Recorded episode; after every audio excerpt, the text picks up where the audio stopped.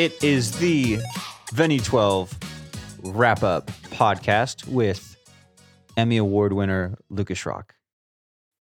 Hello, hello, hello.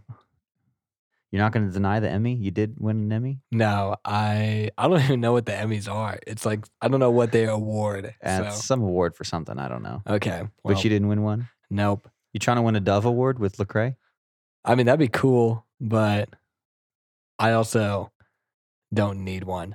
Scale of one to ten, how fast would you listen to an album dropped by Lucas Rock?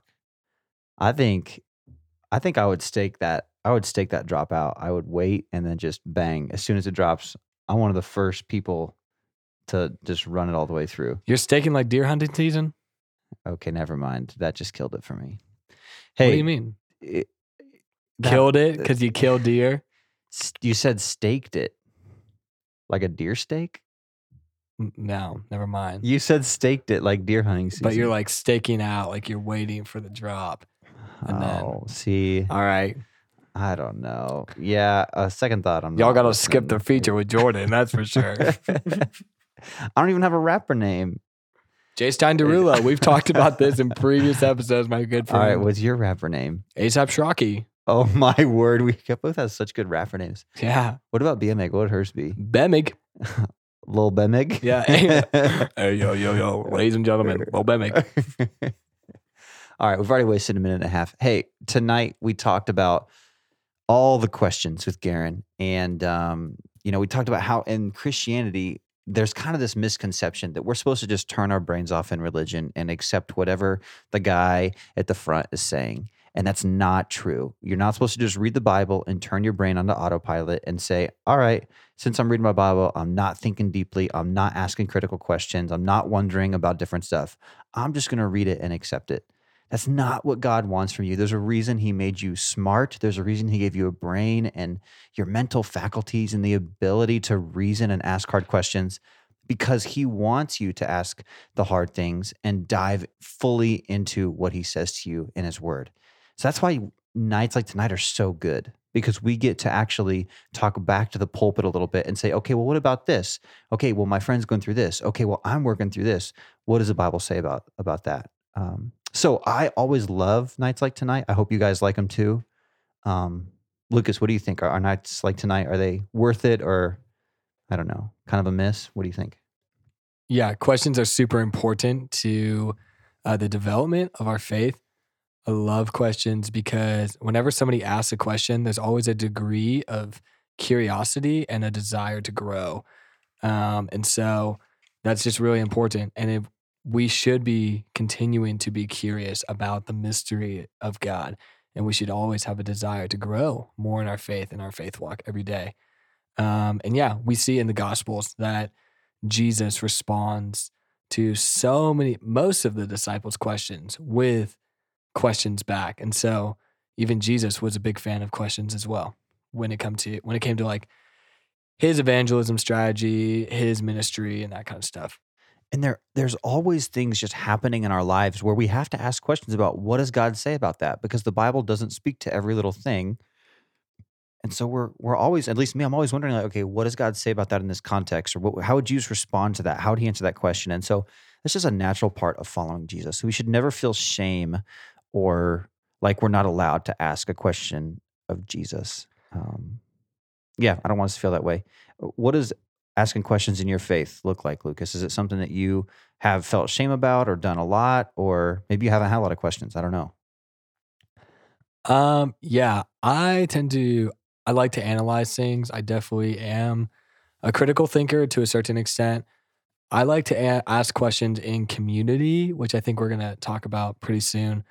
Um, I don't think it's wise to um, enter into like a cyclone of questions and overthinking by yourself in isolation. Um, but yeah, asking questions with a trusted friend or a mentor, it's really important to do that. A cyclone or a twister, if you will. Yeah. Scary stuff. That is one of the biggest reasons we put ourselves in Christian community is because when we have questions and doubts and things, we can take it to them and talk about it together. Because what happens when you have a question by yourself and it just becomes this uh, this thing that maybe you hyper focus on, or maybe in your head it's just echoing all the time. And there's no one to dialogue with. Jesus didn't make you to live by yourself; He made you for community, and so lean into that with hard questions too. Um, I, I think that when I ask hard questions, I, sometimes I'm afraid, like, oh no, is this the question that's finally going to thwart God? Like, is this the string I pull that unravels the whole thing? And the more I've studied Jesus, the more I've studied my Bible and what it means to follow him, the more I see answers that are really satisfying. And I don't have to wonder anymore, like, is this the way? Or, um, does God really know what's best in this scenario, or did he really think of this? Because even if everything in scripture is not explicitly covered, his teachings are complete.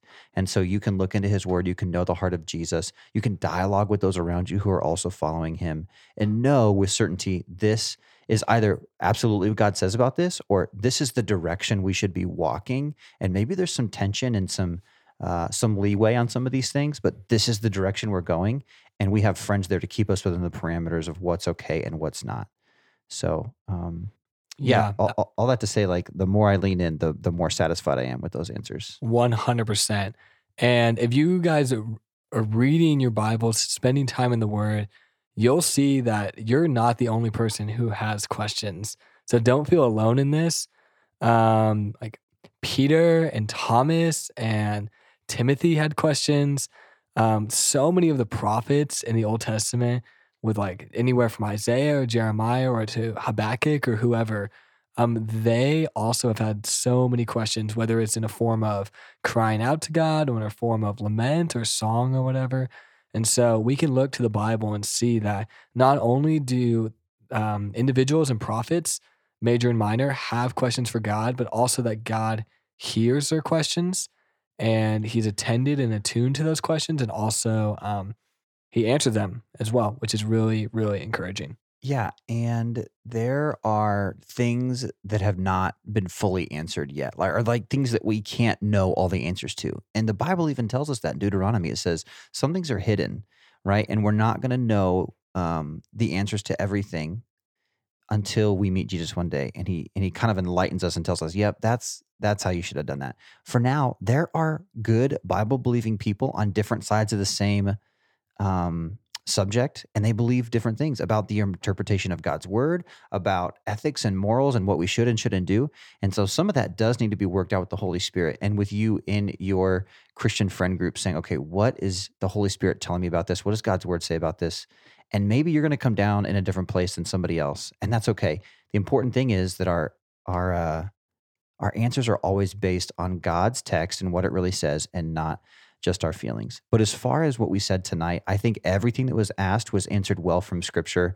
I don't think anything that, that was asked tonight, it, like I don't think there's a lot of leeway on it. I mean, God answered all these things pretty clearly, and I thought what what Garen said to us was really just like comprehensive and useful and didn't leave a lot of wiggle room for wonder and things. So hopefully that was useful for you guys to get some questions answered and it kind of reminds you or maybe shows you for the first time like asking questions of the Bible is a healthy thing in faith. We don't want to be a people who are just turning our brain to autopilot, reading the Bible and saying, "You know what? I'll do this cuz God tells me to, but I'm not going to think deeply about it." Please don't do that your creator wants you to think deeply about him, wants you to ask hard questions, wants you to dialogue with your brothers and sisters about it, wants you to be led by the Holy Spirit to the truth, wants you to go to his word for answers.